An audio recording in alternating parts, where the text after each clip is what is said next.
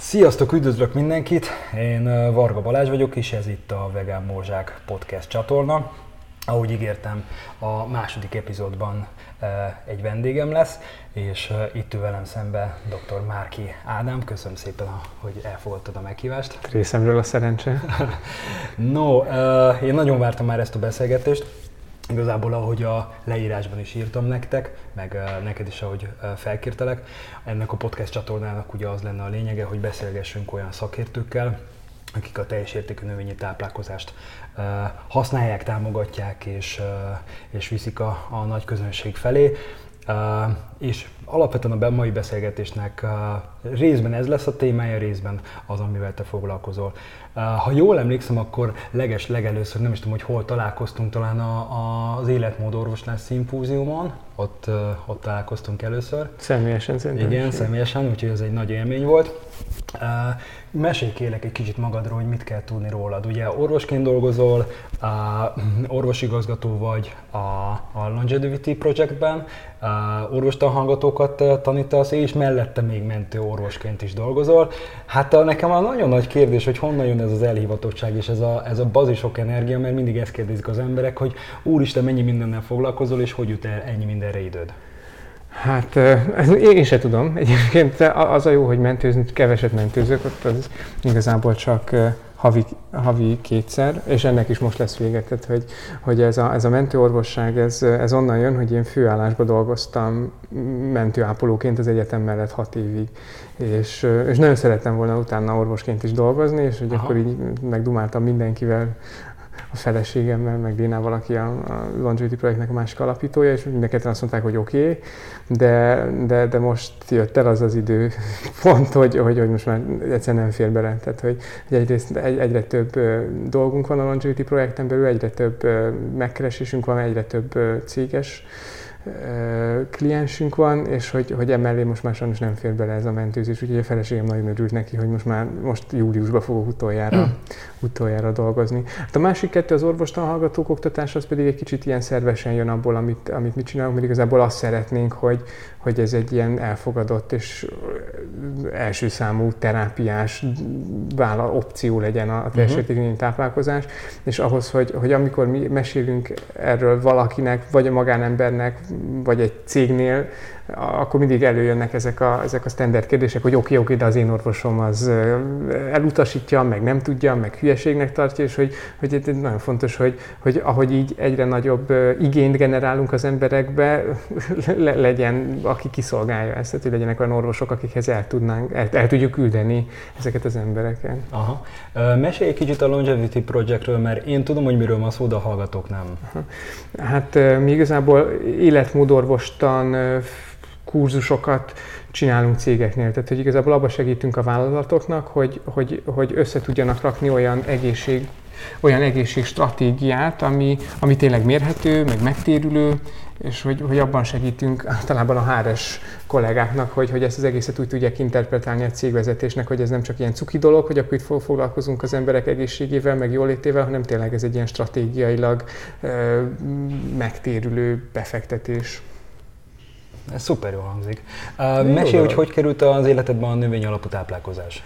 Uh, viszonylag régebb óta vagyok, hát vegetárián, szóval keveset eszem húst, de hogy ennek, ennek nagyon sokáig inkább csak ilyen fenntarthatósági ok- okai voltak, szóval én rengeteget olvastam ezzel kapcsolatban, nálunk ez egy nagyon fontos isú, hogy, hogy akkor legyünk fenntartható. Három gyerekünk van a felségem, és szeretnénk, hogy nekik még ilyen élhető legyen a bolygó.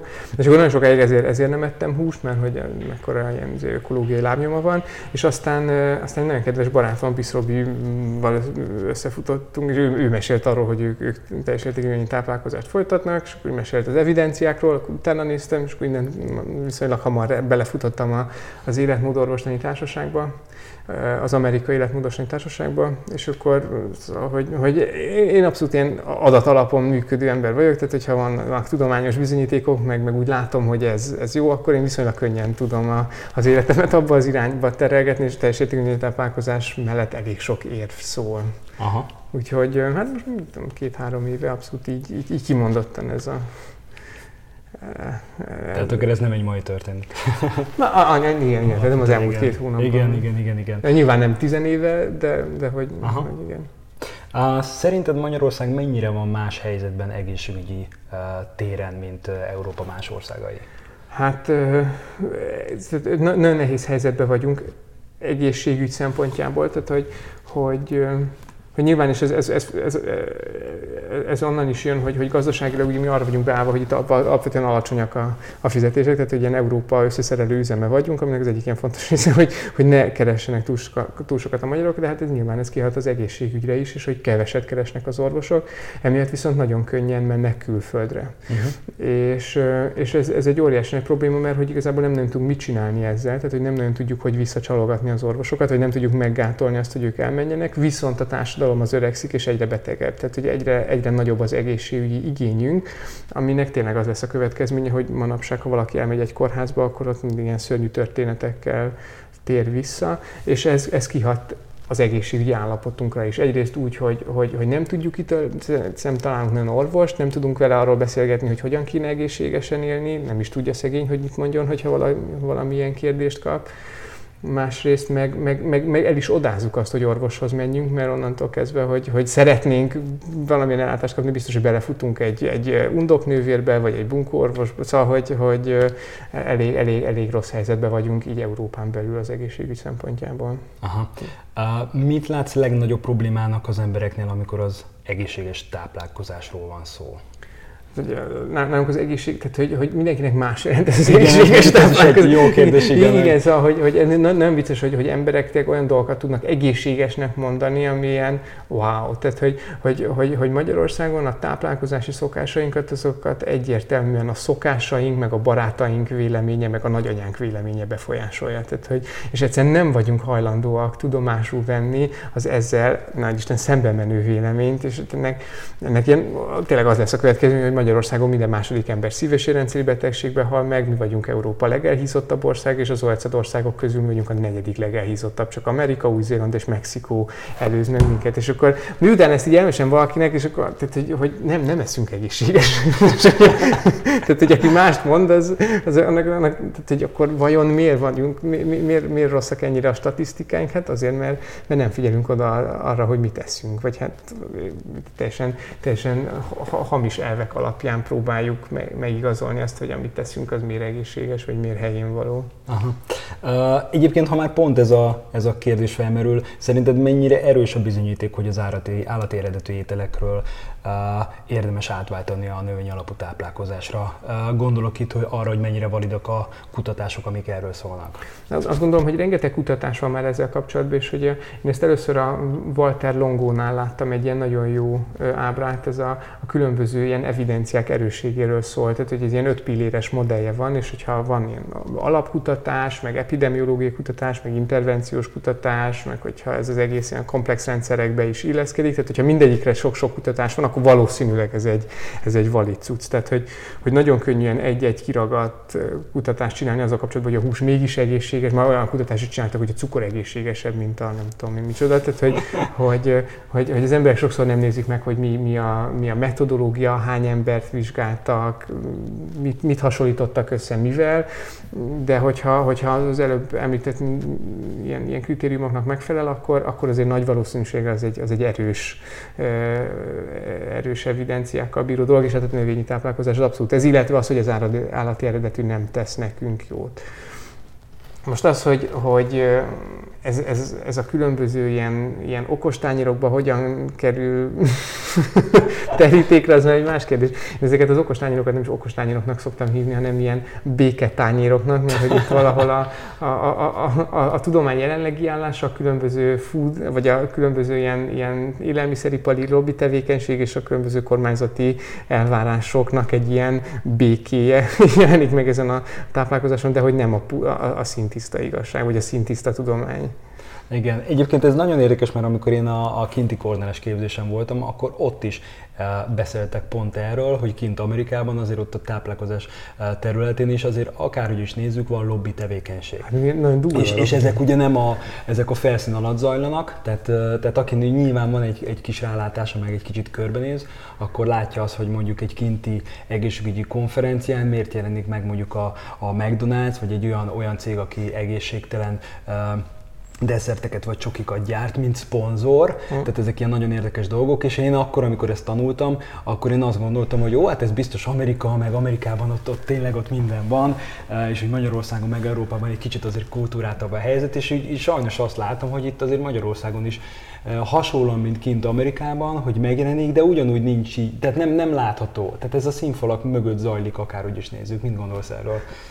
Sajnos abszolút így van, de hogyha azt nézzük, hogy Magyarországon a sertés hús áfája csak 5 minden más meg az 27, tehát, tehát egy itt ez már na, Na, hát rossz helyzet vagyunk, vagy hát van az a klasszik okostányér, hogy a, a kométasonka napi, vagy felvágottaknak a napi ajánlása, ez abszolút szembe megy mondjuk a World Cancer Research Fund ajánlásával, aki azt mondja, hogy ne együnk feldolgozott vörös húsokat egyáltalán.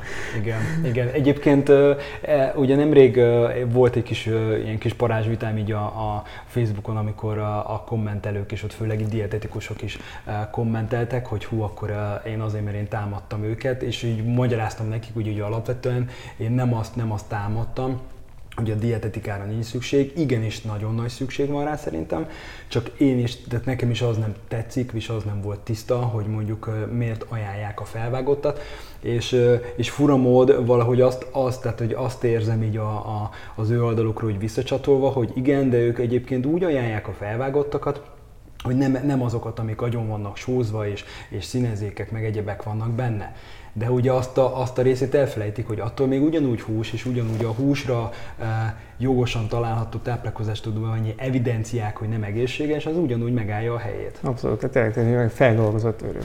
Tehát, hogy, hogy a WHO is kimondja effektíven, hogy ne egyél ilyet, a World Cancer Research Fund is azt mondja, hogy ne egyél ilyet, és akkor ez eszembe a magyar ajánlás, az, hogy minden nap.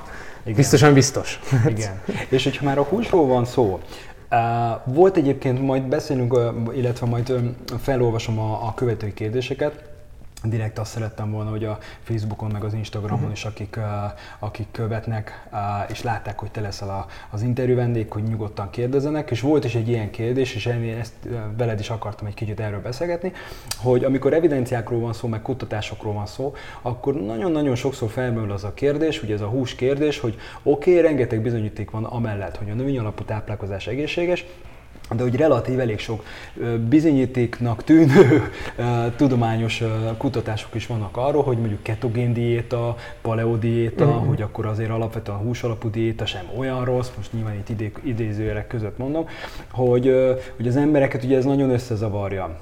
És volt pont egy ilyen követő kérdés, aki, aki azt kérdezte, hogy mindjárt meg is keresem pontosan a, a kérdést. Igen, hogy ő, ő azt írta, hogy, hogy elég meggyőzőek a, a teljes értékű női táplálkozásról szóló bizonyítékok, majd, majd olvastam dr. Merkola Égesd a zsírt című könyvét, a zsír és a hús alapú ketogén diétáról, és az is nagyon meggyőző volt. Most kinek, minek hihetek, tanástalan uh-huh. vagyok. Tehát ez a, ez a komment én azt gondolom, hogy teljesen jogos, sokan jönnek hozzám ugyanezzel a problémával, hogy, hogy a média nagyon összezavarja őket, illetve a médiában olvasható információk, könyvek, magazinokban, publikációkban, és és egy átlag ember nem tudja, hogy mit évő legyen. Nem, hát egy, egyfelől ezért lenne nagyon fontos, vagy nagyon jó, hogy például Amerikában az Amerikai Életmódosítani Társaság egy az egybe kiáll a teljes értékű táplálkozás mellett. Tehát ez egy nagy orvostudományi szervezet, akik azt mondják, hogy ez az egészséges. Ugye nem, ő, őket nem befolyásolja semmilyen lobby tevékenység, és ugye ez nagy gond, hogy Magyarországon egyelőre még nincsen ilyen, tudom, vagy nincsen ilyen orvostani társaság, aki azt mondaná, hogy akkor a teljes értékű táplálkozás az a, az a jó. Másrészt meg tehát, hogy, hogy, hogy ez a, a, alacsony szénhidrát, magas zsírtartalmú diétával kapcsolatban tavaly az Európai Kardiológiai Társaságnak az éves kongresszusán mutattak be egy, egy cikket, több mint 200 embert vizsgáltak, és ugye itt egyértelműen ki lett mondva az, hogy, a, hogy, a, hogy az alacsony szénhidráttartalmú, magas zsírtartalmú e, táplálkozás az a mortalitást növeli. Tehát, hogy mind a morbiditást, tehát a megbetegedésének a számát és a halálozást is kedvezőtlenül befolyásolja. Tehát, hogy, hogy a, tehát mondjuk, ha abból indulok, hogy Magyarországon tehát minden második ember szív- és betegségbe hal meg, akkor nekünk itthon mindenképpen fontos lenne az, hogy ne magas zsírtartalmú kaját tegyünk, hanem ezt próbáljuk meg minimalizálni, mert, mert rendkívül sok pénzbe kerül az államnak, meg, meg, meg nagyon rossz nekünk, hogy, hogy, hogy az életminőségünket ezt tökre megrontja. Tehát, hogy, hogy azt gondolom, hogy az Európai Kardiológiai Társaságnak lehet hinni, lehet hinni az Amerikai Kardiológiai Társaságnak, akinek az előző elnöke, a Kim Williams, ugye azt szoktam mondani, hogy kétfajta kardiológus van a világon, az egyik az vegán, a másik meg nem olvas tudományos újságokat. Tehát hogy például a szíves rendszeri betegségek szempontjából egyértelműen bizonyítva van az, hogy, hogy minél alacsony, minél kevesebb állateredetű ételt fogyasztasz, minél alacsonyabb zsírtartalmú táplálékot fogyasztasz, annál több jóra számíthatsz. Igen, én mondjuk annyi egyfajta pozitív irányt látok például Magyarországon, hogy még azok a szakértők is, akik nem, nem, a, a, nem állnak ki még teljesen a teljes értékű növényi táplálkozás mellett, de azok is már egyre jobban azt támogatják és azt mondják, hogy, hogy igen, érdemes sokkal több zöldséget és gyümölcsöt tenni, és egy kicsivel visszafogni a húsfogyasztást, tehát ez már teljesen jó.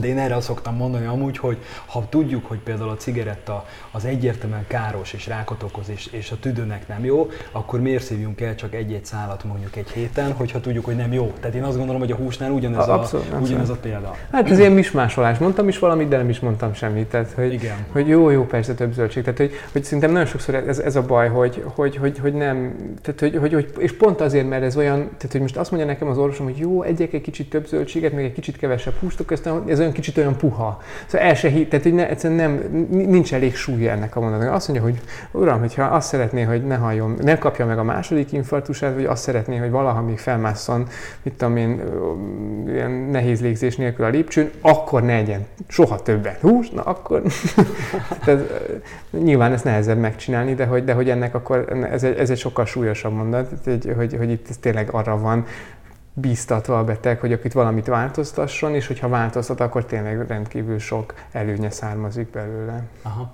Neked volt olyan orvosként, vagy amikor mentősként dolgoztál, hogy, hogy találkoztál mondjuk olyan beteggel, akinek akár eh, szív- és érrendszeri problémája volt, vagy cukorbetegsége, és ugye akkor neked már megvolt az a tudásod, hogy, hogy a nőny alapú táplálkozás, hogy, hogy ez hogy kezelted, hogy, hogy mondtad neki, nem mondtad neki, milyenkor a, a bevett orvosi módszer. De én megmondom őszintén, hogy én, én Nógrád megyében mentőztem, és tehát amikor én lakásban nem is nagyon voltam, tehát hogy inkább ilyen, ilyen mindenféle putriba, meg, meg, meg szóval, tehát hogy, hogy kimentünk, és akkor így, így elmentünk egy nénihez, aki extrém, extrém el volt hízva, nem tudom, egy ilyen, egy ilyen raklatni gyógyszere volt, tehát azt gondolom, hogy ez a legkevesebb volt. Igen, legkevesebb, és akkor most én most itt, itt, éppen infarktus és most elkezdtem volna neki magyarázni, hogy most ez, tehát hogyha ha majd túléli mindezt az egészet, és majd haza, akkor kezdjen kevesebb, szóval, hogy, hogy, hogy ezt úgy, úgy nem, nem, nem, nem, éreztem, hogy ezzel több, több jót okoznék, mint, mint, mint, mint zűrzavart tennének, úgyhogy mentőzés közben így nem nagyon ajánlottam itt senkinek. Hát eh, például voltam lent a, a Magyar Kardiológiai Társaság tudományos kongresszusán Füreden, most májusban, és ott például erről beszéltem, tehát az életmódorvostanról, ezekről a kutatásokról, és ott mindenkinek nagyon tetszett. Tehát, Aha, hogy, igen, akartam is kérdezni, hogy hogy fogadták. Ott na, nagyon, tehát hogy én mindig abból indulok ki, hogy, hogy, hogy Magyarország ugye nagyon rossz helyzetben van, mert nem tud mit csinálni ezzel az orvos elvándorlással, ezért aki itthon marad orvosként, annak egyre rosszabb lesz, mert egyre több lesz a beteg, egyre kevesebb az orvos, és nyilván ezt, ezt ő, az orvos szívja meg a legvégén, mert van is ez a statisztika, hogy a magyar orvos hal meg, a, a, a, vagy él a legkev, legrövidebb ideig, tehát hogy valami botrányosan korán halnak a magyar orvosok, és mindig azt szoktam mondani, hogy két lehetőség van. Az egyik az az, hogy a kutyapárt kormányra kerül, és végrehajtja ezt a programot, hogy minden távozó orvos vigye magával a betegeit, mert ez egyébként ez egy nagyon jó egészségpolitikai húzás lenne. De a másik lehetőség az az, hogy elkezdjük csökkenteni a krónikus betegségek, betegséggel élők számát. És hogy ennek az egyik ilyen legjobb eszköze az életmódorvos. Ha belenyúlunk abba, hogy ahogyan az emberek élnek, meg amit esznek. És hogy amíg ezt nem csináljuk, addig, addig egyre több lesz a beteg, viszont hogyha megváltoztatjuk ezt, akkor viszont csökkenni fognak a betegnek a száma. És ez, ez mindenkinek tetszik. Tehát, hogy mindenki szeretne kevesebbet dolgozni. Ja. Ha már életmódorvoslás, uh, beszélj kicsit a hallgatóknak, hogy micsoda, én tudom, hogy micsoda, uh, uh-huh. hogy milyen pillérekből épül fel, és uh-huh. uh, miért tartjuk mi uh, nagyon jónak. Az életmódorvosni az alapvetően Amerikából indult ki, így az elmúlt 20-30-40 év kutatásaiból jön. Ugye ezek olyan kutatások voltak, amik így a, a különböző szokások és az élethossznak a kapcsolatát vizsgálta, illetve hát voltak intervenciós kutatások is, ez egyik leghíresebb az Ornisnak a, a, a, a kutatásai, ahol infarktuson átesett betegeket randomizáltak, és ugye azt vették észre, hogy akik tényleg belenyúltak a szokásaikba, elkezdtek teljes értékű táplálkozást bevezetni az életükbe, mozogni, jogázni, stresszkezelni, azoknak csak nagyon kis százaléka kapta meg a második infarktusát, azok meg, akik részt vettek az amerikai kardiológiai társaság klasszikus rehabilitációs programjában, meg minden második ember megkapta a második infarktusát. Na hát ez egy rengeteg ilyen kutatás látott napvilágot az elmúlt 30-40 évben, és akkor ennek talaján, vagy ezekre, vagy ezek alapján jött létre 2004-ben az amerikai életmódorvoslani társaság, ami igazából azzal foglalkozik, hogy, hogy hogyan lehet az egészséget visszavinni az egészségügybe, hogyan tudjuk megtanítani az orvosokat, hogy egészségesek maradjanak, és hogyan tudjuk megtanítani az orvosoknak azt, hogy hogyan tudják ezeket az egészséges életmódelveket átadni a betegeknek, hogy aztán ők is egészségesen tudjanak élni.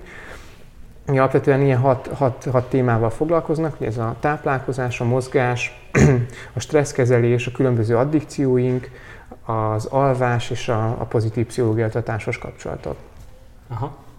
Uh, amikor kutatásokról van szó, egy kicsit visszakanyarodok a kutatásokra, hogy uh, ugye pont uh, én is arról szoktam beszélni, hogy, hogy sajnos az orvosoknak és a szakértőknek a többsége, uh, mondjuk aki elvégzett egy orvosi egyetemet, hogy elvégezte a dietetika szakot, jellemzően, nyilván nem akarok általánosan, jellemzően kevésbé képzik magukat. Pedig egyébként az a vicc, és én azért azt szoktam nézni, hogy mondjuk itthon Magyarországon, mondjuk az orvosi heti labban, vagy ugye vannak online uh, szakértőknek szóló uh, magazinok, vagy hát online publikációk, ahol azért jönnek ki uh, publikációk, és azért meg megjelenik néha-néha az, hogy mondjuk a női táplálkozás ezért jó, vagy azért jó, vagy érdemes a, a húsfogyasztást csökkenteni. Neked mi a tapasztalatod kollégák között?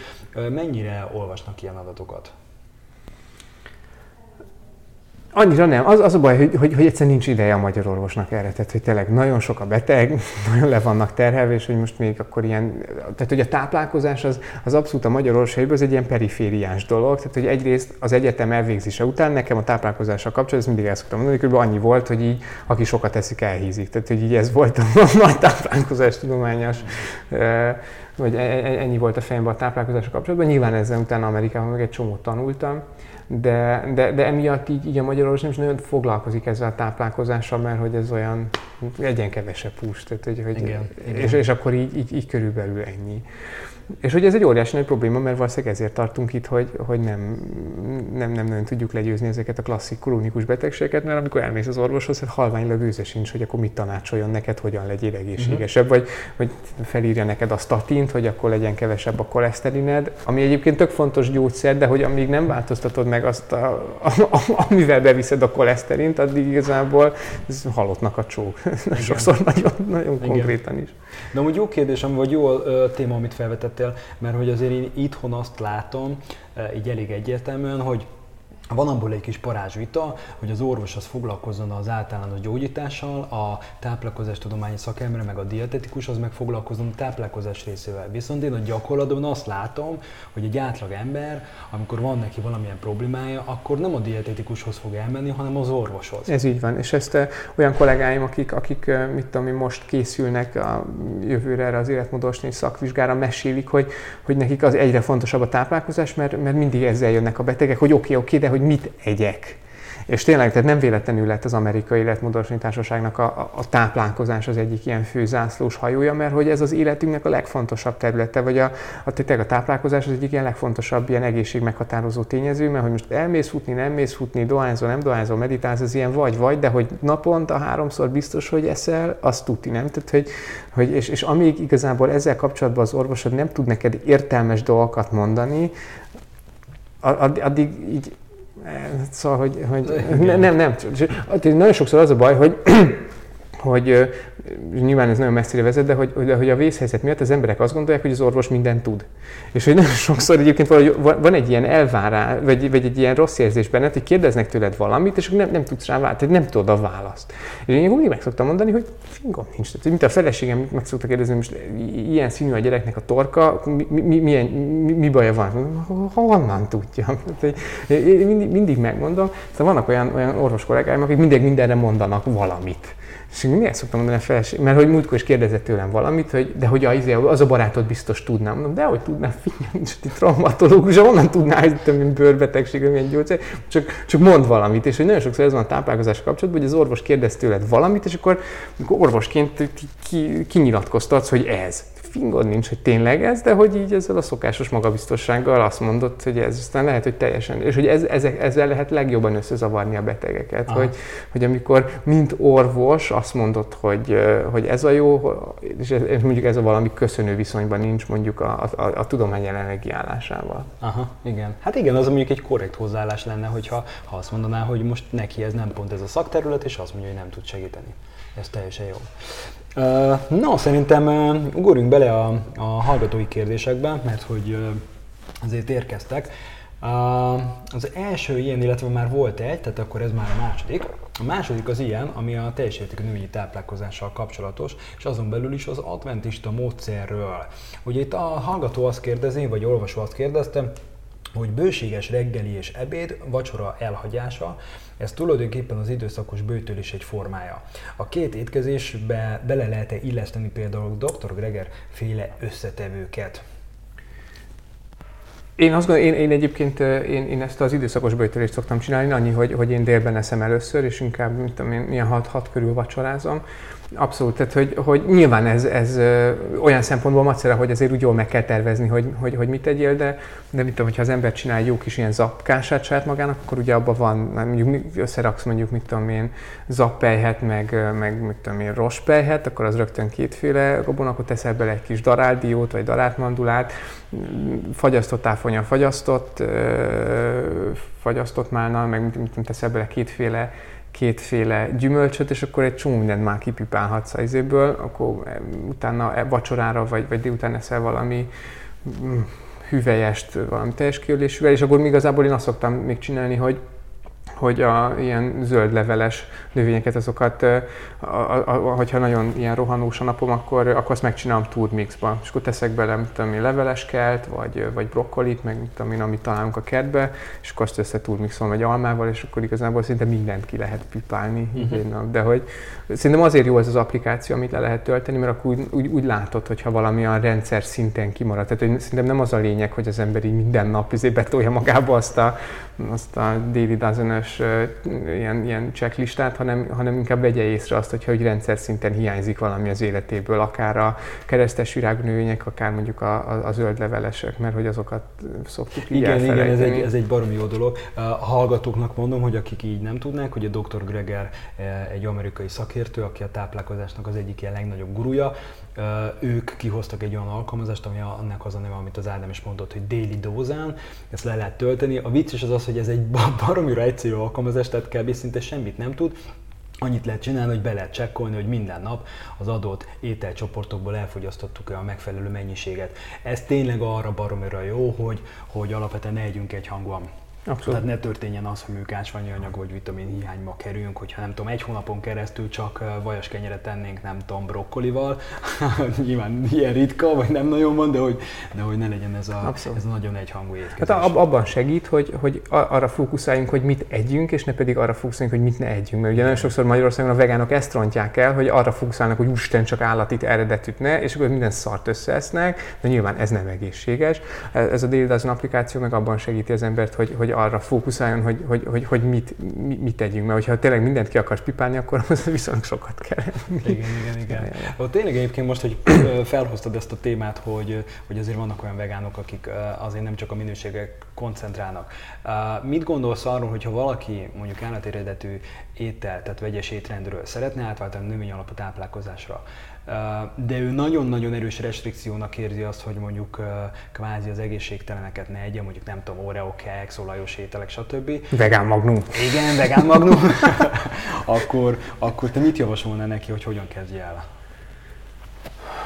Hát egy, egyen olyanokat, amiket szeret szerintem. Tehát, hogy, hogy ne, ne, ne, nehéz igazából. Meg én, én, ezt az applikációt javaslom, tehát hogy tényleg inkább azt nézze meg, hogy mi az, amit, amit, amit, amit enni lehet, meg amit, amit, amit szeretne és ne arra fókuszálni, hogy semmi, semmi, es, semmi esetre se egy ilyen állati eredetű. Egyébként kutatás is van ezzel kapcsolatban, ugye azt nézték meg, azt mondom, is több mint 200 ezer embert vizsgáltak, hogy a, az ilyen e-, egészségtelen növényi, az egészséges növényi, meg a, a klasszikus ilyen állattevő, vagy flexitariánus, az, hogy, a, tehát hogy ezeknek a, ezeknek a csoportoknak hogyan alakul a szív- és rendszeri rizikója, és ugye az jött ki, hogy az egészségtelen növényi, tehát hogy a klasszik magyar vegán igen, növeli igen. a legjobban a szív- és rendszeri betegségeknek a kockázatát, igen. míg az egész, tehát a jól összerakott növényi pedig csökkenti a legjobban. Igen. És hogy, hogy Magyarországon szerintem nagyon sokszor ezért kapnak vérszemet az orvosok, amikor meghallják, hogy valaki vegán, mert ugye az van az ő fejükben, hogy, hogy ez nem egészséges, mert nagyon sokszor egyébként a vegánok tényleg nem egészségesek. És valami szinten ez teljesen jogos is, én azt gondolom. Abszolút, abszolút. Tehát teljesen abszolút. jogos, hogy a, hogy a szakértők, hogyha bele is egyeznek abba,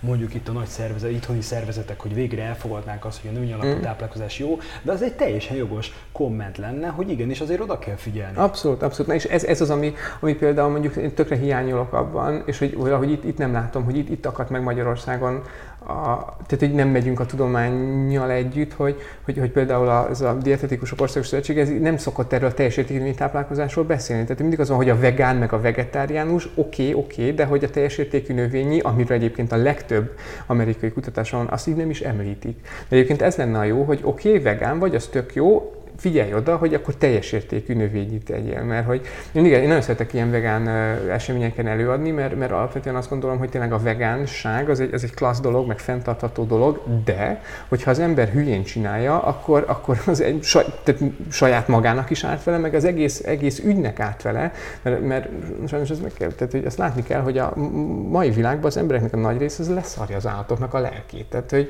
hogy így nem foglalkozik vele, mert annyi baja van. Viszont a saját egészsége az mindenki számára fontos. Pontosan. És hogyha, hogyha, hogyha azt, azt látnánk tömegesen, hogy a vegánok azok nagyon egészségesek, nem járnak orvoshoz, akkor mindenki elkezdene érdeklődni, hogy fú, akkor te mit is csinálsz meg, hogy akkor nem, tehát, hogy, hogy így lehet, lehet mozgalmat építeni. Az, hogy, az, hogy, hogy kijavaljuk, hogy izé állati jogok, és tök egészségtelenek vagyunk, ami egyébként abszolút nem fenntartható az egészségügy szempontjából, az úgy nem. Úgyhogy mindenkit arra szoktam bátorítani, hogy ez egy nagyon szép és nagyon fontos elhatározás, hogy mostantól nem esz állati eredetű termékeket, vagy egyáltalán nem használ állati eredetű termékeket, de akkor tegye már meg azt a szívességet a mozgalom érdekében, hogy akkor odafigyel arra, hogy mit teszik, és megpróbál teljes értékű táplálkozást folytatni, mert akkor az egészséges is lesz, és onnantól onnantól kezdve viszont egy csomó embert meg tud szólítani. Azokat, akiknek magas a vérnyomásuk, azok, akik már volt egy infarktusuk, vagy azoknak bármilyen gyulladásos bélbetegsége van. Igen, abszolút egyetértek. No, nézzük a következő kérdést, ami volt.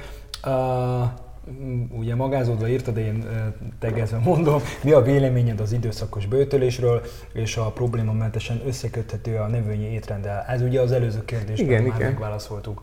Én azt gondolom, ez egy klassz, klassz dolog, tehát hogy, hogy, hogy de nem, én azokat a területeket szeretem legjobban így az orvoslásban, ahol az emberiségnek a több ezer éves tapasztalata találkozik így a modern, modern tudományjal, és hogy egyébként a bőjtölés, vagy akár az időszakos bőjtölés, pont ez, hogy, hogy, hogy nem véletlenül alakult ki minden kultúrában igazából a bőjtnek valamilyen formája, tehát hogy szerintem nagyon jó tesz a szervezetnek az, hogy a szervezet repro, vagy regenerációs képességnek, hogy egy ideig nem viszünk be. Igen. És itt talán szerintem érdemes megejteni azt a, azt a nagyon-nagyon fontos kommentet, hogy az időszakos bőtölés az alapvetően nem, nem a, a táplálkozásnak a, az élelmiszer forrásának egyfajta restrikciója, hanem ugyanúgy az összes fontos tápanyagot be kell vinnünk, itt egyedül az étkezési időnek a mintázata változik meg. És normális esetben, hogyha jól is csináljuk az időszakos bőtölést, akkor igazából még a kalória mennyiség sem változik. Itt csak arról van szó, hogy egy szűkebb időszakban fogyasztjuk el ugyanazt a minőségű és mennyiségű ételt, mint ugye egy egész napra vetítve. Abszolút, abszolult. Most itt, itt jut eszembe egyébként, hogy a, hogy a ketogénnél most már a, szokták azt mondani, hogy ez a növényi ketogén, hogy Amerikában ja, igen, igen, igen, hogy, de azt mondják, hogy ez még akár egy egészséges opció is lehet. Egyébként, én a minap néztem, pont ahogy egy, egy szakmai cikkre készültem, pont nézegettem ezt a vegán ketót, és egyébként nagyon-nagyon meglepett, hogy külföldön iszonyatosan nagyon sokan követik, de nagyon sokan. Ja, hát ez egy, egy ilyen pénz, pénz, pénznyelő táplálkozási forma egyébként. Igen, igen, igen. igen. Ennyi magod, meg avokád avokádót meg nem tudom. Igen, igen. Meg hát nyilván az ökológiai lábnyoma se pici, de... Igen, igen. Tehát ugye főleg ez a, a sok kvázi az a fajta fehérje, állati fehérje forrást helyettesítő termékek, hogy mondjuk szejtán, tufu, tempe is, és szinte csak ezekből építkezve, azért az mondjuk nem két forint, hogyha ha csak azt akarja valaki állandóan. Ja, ja, ja, ja. Igen. Igen. De hogy ebből is látszik, hogy egyébként önmagában a ketózis nem rossz, mert végülis a, ennek az időszakos bőtésnek is az egyik ilyen cél, vagy azt szokták mondani, hogy ez milyen jó, hogy amikor az ember szervezet egy idő után a ketózisba kerül, ez tényleg jó, de hogy, de hogy ezt nem kell, tehát hogy ez, ezt létrehozza a szervezeted magától, tehát hogy ehhez nem kell annyi sírni mindent, hogy tényleg szerencsétlen csak abból, mert hogy ráadásul az, na mindegy, tehát lényeg a lényeg, hogy a, a, szerintem az időszakos bőtörés egy klassz dolog. Igen. Most Igen. lesz, egy, most lesz a Grégernek valamikor egy, egy, Tudom, egy beszélgetés. Egy beszélgetés, igen. azt érdemes rá regisztrálni. Igen, igen, igen, igen. Valamikor július végén. No, a következő kérdés az az volt, hogy indirekte kapcsolódik a növényi étrendhez. Mit gondolsz a Lenkei doktor vitamin teóriájáról, mi szerint a mai tömegtermelt zöldségek vitamintartalma minimális, ezért kiegészítésre szorulunk, illetve az RDA mennyiségek túl kevesek? Mondjuk én azt így hozzáteszem a, a hallgatóknak, hogy itt, itt nyilván megemlítették a, lenkeinek a vitamin készítményét, meg a, meg a lenkei teóriáját, de azért én azt gondolom, hogy ez a kérdés úgy általánosságban igaz az összes uh-huh. uh, vitamin uh, táplálékkiegészítőre, hogy akkor most érdemes szedni, nem érdemes szedni. Jelenleg ma az zöldségek, gyümölcsöknek a, a tápanyag tartalma, akkor az most mennyire megfelelő. Ezzel kapcsolatban nem, nem tudok pontos adatokat, meg, meg, meg ilyen összehasonlító kutatásokat olyan kutatások már voltak, hogy, hogy ezek a különböző ilyen táplálékkiegészítőknek a hosszú távú túlélése gyakorolt hatása nincs, tehát így nem kimutatható, tehát hogy igazából nincs különbség a között így e, nagy elemszámú kutatásokban, hogy most valaki szed ilyen táplálék, vagy ilyen multivitamint, vagy nem szed ugyanagy ideig élnek. Um, én nem szedek semmit, igazából próbálok lehetőleg több mm, zöldséget, gyümölcsöt, meg növényeket enni, és igazából rit, nagyon ritkán vagyok beteg. A gyerekeim hazahordozzák az óvodából ezeket az ilyen az halálos kórokozókat, nyilván azt én is megérzem, de hogy, de hogy nem sokkal kevesebb vagyok beteg, mint, mint mondjuk amikor még nem, nem így ettem azért mindig érdemes mm, azt végig gondolni, hogy, hogy, hogy, hogy, hogy a, a, ezek mögött ki mit akar eladni az embernek. Tehát, hogy... Igen, igen. Meg én azt gondolom, hogy itt fontos, fontos arról a tényről is beszélni, ami, ami, ami talán legjobban a Global Burden Disease uh, ilyen nagyon-nagyon átfogó tanulmány mond, hogy ugye az átlag ember, és itt most uh, ugye egy hatalmas, nagyon hosszú távú tanulmányról van szó, rengeteg embert vizsgáltak, hogy a mortalitás és a morbilitáshoz kapcsolódó legnagyobb étrendi kockázati tényezők azt, hogy nagyon sok sót fogyasztunk, és talán a második vagy harmadik helyen volt az, hogy nagyon kevés zöldséget és gyümölcsöt fogyasztunk. És én azt gondolom, hogy ez a kérdéshez eh, remekül párosul ez, hogy egészen addig, amíg arról beszélünk, hogy, hogy eh, a zöldségekben, gyümölcsökben nincs meg az a, az a tápanyag mennyiség, ami mondjuk 60 éve volt, ez lehet, hogy így van, és én annól láttam is a, a Gödöllői Agrártudomány Egyetemnek egy ilyen prezentációt, ahol tényleg erről beszéltek, de alapvetően egészen addig, amíg az átlag ember amúgy is nagyon-nagyon kevés zöldséget és gyümölcsöt fogyaszt, addig szerintem nincs miről beszélni. Tehát, Ez így van. Tehát jelenleg én sem tudok olyan tanulmányról, ami azt vizsgálná, hogy ha, ha valaki nagyon nagy, tehát nor, úgymond az én értelmezésemben normális mennyiségben enne zöldséget és gyümölcsöt, akkor is uh, rászorulna-e arra, hogy táplálékegészítő vitaminokat szedjen. Hát ráadásul ezeknek a vitaminoknak a felszívódása is azért olyan, olyan kétséges, tehát hogy nem, nem biztos, hogy, hogy egy centivel több kerül, vagy egy grammal több kerül beléd, Abszolút. akkor, hogyha ha megeszel három répát, mint hogyha beveszel egy ilyen táplálékkiegészítőt. Hát ugye Colin Campbellék szokták mindig azt mondani, hogy a, hogy a részek külön-külön az egységek azok, azok sokkal kevésbé értékesek, abszolút, mint hogyha abszolút, megennék abszolút. egy almát egészben. Igen. Tehát azt, azt nem, nem tudja, tehát a gyógyszeripar ugye nem tudja lemodellezni ezt, a, ezt az összetett struktúrát. Hát ez, ez, ez, ez mert akkor, mert ha, ha lestruktúrálja, vagy, vagy leképzi, abszolút. akkor azt hívják almának. Igen. Én, én, én azt gondolom, hogy, hogy, hogy ezt egy ilyen, ilyen önkísérletet kell, vagy önkísérletként kell felfogni, és amikor az ember elkezd így tényleg teljes értékű táplálkozást folytatni, akkor, akkor így, így figyelje meg, hogy mennyi szerbeteg, és hogyha ha meg, meg járjon el, mit tudom én, két havonta, fél évente egy laborvizsgálatra, és akkor így az, az, az, az egy elég jó visszacsatolás, hogy, hogy elég vitaminhoz jut el szervezet, hogy ha, ha nem, hát akkor nyilván akkor ki lehet próbálni különböző uh, vitamin készítményeket, de hogy, de hogy először szerintem érdemes inkább ezt természetes utamódon bevinni, és akkor megnézni, hogy igen, akkor működik, vagy nem. Um, volt egy ilyen kérdés, ami szerintem nagyon ide passzol és jó kérdés. A korai gyerekkorban kapott antibiotikum mikrobiomra gyakorolt negatív hatását lehet-e korrigálni a későbbiekben?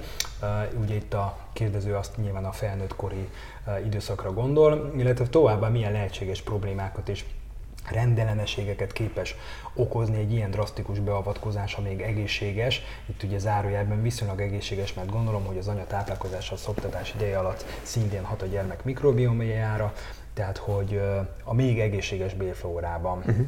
Hát remélem, hogy lehet, mert a, a, az én legkisebb lányom, ő tudom, két-három hetes korában a nagyobbik, vagy nagyobb lányok által hazahúzolt ilyen óvodai vírustól jól meg is betegedett, és szegénynek kellett is antibiotikumot adni, mert nagyon-nagyon rosszul volt.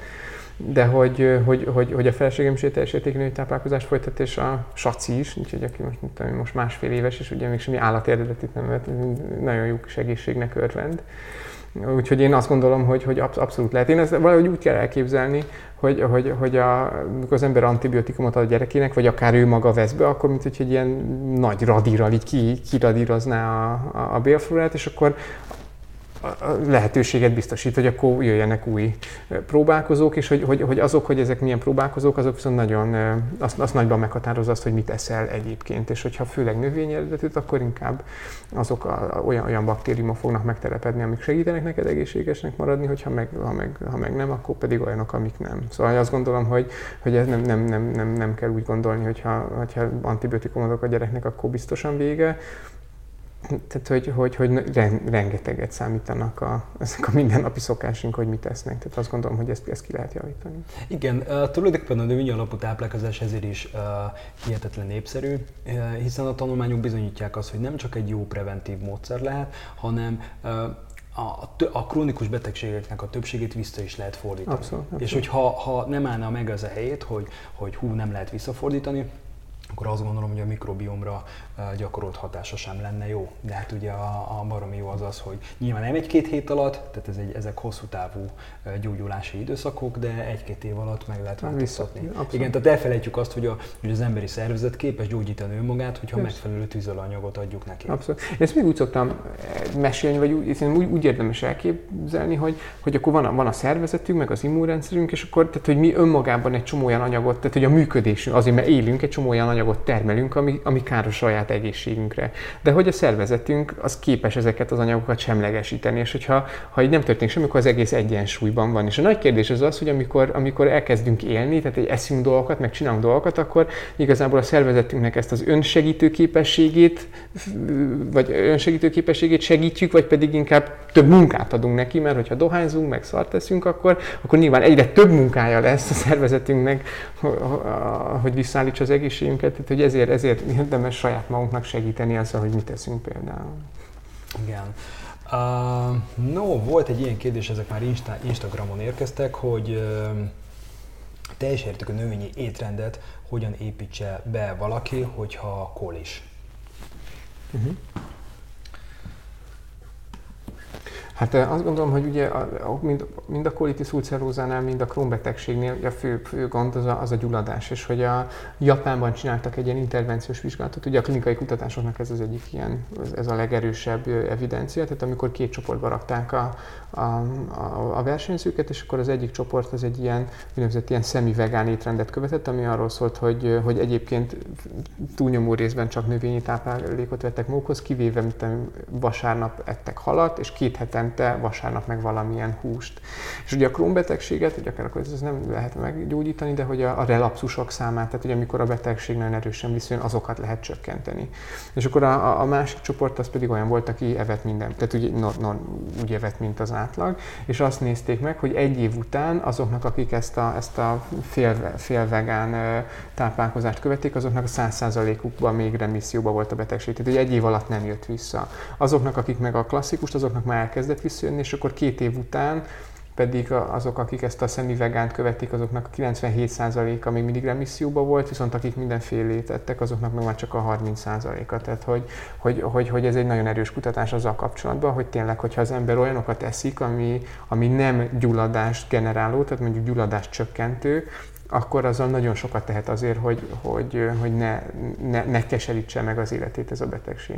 És nyilván nagyon sokszor ez is szembe megy a magyar orvosi gondolkodás, ugyanaz, mint a cukorbetegség, hogy egy kettes típusú cukorbetegség, hogy, hogy oké, nyilván, hogyha ha így egyik napra a másikra elkezdesz iszonyatosan sok rostot enni, akkor nyilván meg fogod érezni, de hogyha, hogyha ezt is okosan mondjuk egy szakember segítségével kezded előszállítani, hogy akkor milyen növényeket, meg milyen arányban egyél, akkor előbb-utóbb el fognak múlni ezek a kezdeti panaszok, és, és tényleg sokkal jobban leszel. Tehát alapvetően a, a feldolgozott növény, tehát a fehér liszt, a fehér cukor, a mindenféle állati eredetű, az abszolút gyulladás generáló. Tehát, hogyha ezeket elhagyod, tudod, akkor, akkor nagyon nagy eséllyel tünetmentes leszel hosszú-hosszú ideig. Igen, ez pont ugyanolyan, ahogy jöttünk ide, mert hogy egyébként bringával, biciklivel jöttünk a helyszínre, ahol most a, az interjút csináljuk, és pont bringázás közben beszélgettünk arról, hogy ez tipikusan olyan, mint a, mint a puffadás. Tehát, hogy, a, hogy az emberek többsége elfelejti az, hogyha mondjuk 20-30 évig rosszul táplálkozott, és hirtelen átvált egy növény alapú táplálkozásra, és esetlegesen megjelenik a puffadás, a kellemetlen érzés, emésztési probléma, akkor az nem feltétlenül azt jelenti, hogy, hogy neki nem jó női alapú táplálkozás, mert esetleg ugye ott vannak a, az alkat típusok, és így hú, akkor ő lehet, hogy mégis e, neki az állati fehérje a, a megfelelő táplálkozás, mert hogy elfelejtik az, hogy, hogy azért van egy átmeneti időszak, amíg a szervezet elkezd gyógyulni, és bizony ebben a, ebben a szakaszban lehet, hogy megjelennek olyan, tün- megjelennek olyan tünetek, amik a később el fognak múlni.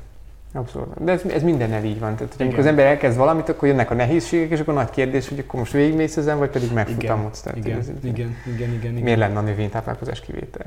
Igen.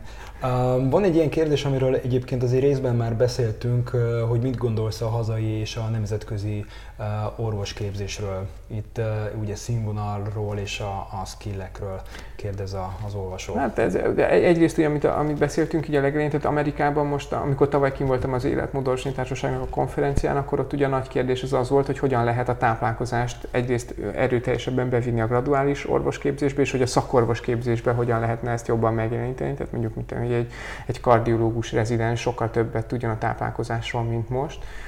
Az, hogy nyilván, hogy most így, így, így készségszinten, hát, hát óriási nagy lemaradásban vagyunk, tehát hogy ahogy jön be a mesterséges intelligencia, megváltozik a világ. Magyarországon meg nagyon sokszor, sok, sok helyen a világban még mindig ez az ilyen paternalisztikus orvosi gondolkodás van, hogy én vagyok az orvos, és akkor megmondom, hogy a kis csicska beteg mit csináljon. De nyilván ez így, ez így nem működik. Tehát legalábbis a professzor urak nagy része szeretné, ha így működne, de hogy ez, ez már nincs így, tehát hogy sokkal inkább azokra kéne helyezni a hangsúlyt, hogy hogyan kommunikálok a beteggel, hogyan segítek neki magatartás változást elérni, tehát hogy, hogy ez egy, egyfajta inkább ilyen coaching szemléletet hogyan lehet bevinni így az orvoslásba, mert hogy a diagnosztikának a, a, a, a nehéz részét pár éven belül a mesterséges intelligencia sokkal okosabban meg fogja tudni csinálni, mint te. Hát ez még messze van, hogy így ez az egész orvoslás az így át, át alap, vagy a fókuszok az oktatásban ezek így áttolódjanak, de hát előbb-utóbb majd valami történik. Igen, és pont egyébként a következő kérdés szinte, mint hogyha összebeszéltek volna az orvosok, ez volt a következő kérdés, hogy hogyan lehet, hogy a Sotén orvosoknak tartott el előadást a veganizmusról. Ugye ez ugye nem a veganizmusról, ténylegesen beszéltünk, mert itt talán érdemes megemlíteni azt, hogy ugye maga a veganizmus, ugye az egy állatvédelmi mozgalom, és alapvetően az előadása az pedig a, a növény alapú táplálkozásnak az előnyeiről szólt, ugye az életmódorvoslás keretein keretein belül. De a mhm. kérdés ettől függetlenül még jogos, hogy hogy kerültél oda a sótéra, hogy orvosoknak uh, lett szervező ez az uh-huh. előadás.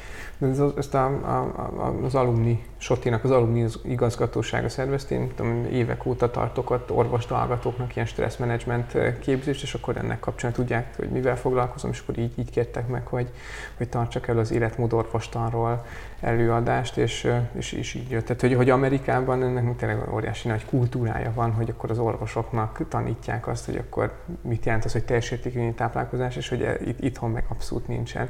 És hogy ez, ez szerintem ez, ez egy tényleg egy komoly hiba, hogy, hogy amikor, amikor ilyen élet, étkezési szokásokkal kapcsolatban vannak ezek a kérdévek, akkor tényleg addig jutunk el, hogy akkor vannak a húsevők, meg a vegetáriánusok, meg akkor a vegánok, de hogy a teljes értékűt ezt így direkt, nem direkt, de hogy mindig kihagyják, pedig, pedig alapvetően ez az, ami, ami tényleg egészséges, és mondjuk különbséget tesz, vagy különbséget okozhat mondjuk így a hosszú távú egészség szempontjából. Aha.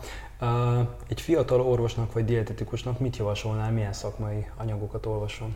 Szerintem a nutritionfacts.org, ennek a Grégernek az oldala az nagy, nagyon szuper. Egyébként neki is ilyen életmódorvostan szakvizsgája van, ő két évet csinálta ezt a, ezt a vizsgát. Tehát, hogy érdemes, szinte magyar, magyarorsz, magyarul kevés jó anyag van. Tehát Tieit Balázs, azok nagyon klasszak, akkor a Tőzsér Bertárt érdemes követni a Facebookon, Szabó Zolit, a Mirit, hogy, hogy a, a, a magyarok közül a, vagy az Iller Barbit például, a külföldiből meg, meg, meg rengeteg van, hál' Istennek, de azt gondolom, hogy aki a nutritionfacts.org-ot felkeresi, akkor ott, ott rengeteg információt talál, illetve az amerikai életmódorvosni társaságnak a, a honlapja, ez a lifestylemedicine.org, vagy az American, vagy hogyha bírja a Google-ba, hogy American College of Lifestyle Medicine, vagy ACLM, akkor ugyanúgy megtalálja, tehát ott is rengeteg tudományos kutatás van, meg, meg mindenféle, tehát hogy, hogy ott, ott rengeteget lehet ezekről ezekről olvasni. És a jó hír az az, hogy ezeknek a nagy része ingyenes. Abszolút, Tehát, abszolút, abszolút, abszolút, abszolút. Igen, Tehát nem, igen, lehet, nem lehet azt felhozni, hogy hú, én azért nem képzem magam,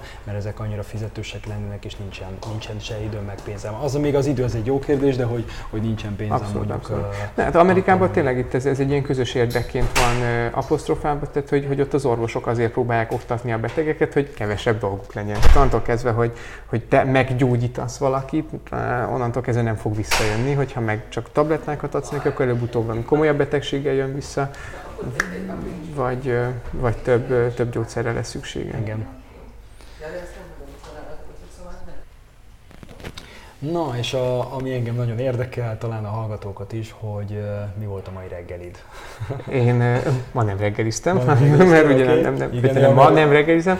Uh, most hoztam magammal a városba zappehet, amit otthon szoktam megcsinálni, és, és, és ez eddig ezt tettem igazából. Aha, Na, tök jó, szuper.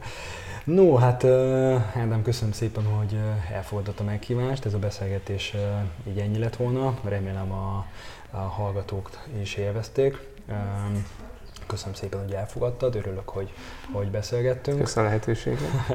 És a hallgatóknak mondom, hogy hamarosan lesz majd egy következő interjú beszélgetés, a vendég az még titok. Kövessetek a, a, kövessétek a Vegán Mozsák podcast csatornát, illetve iratkozzatok fel a Balázs Vegán Sport Facebook oldalra. Üdvözöllek titeket, sziasztok! Sziasztok!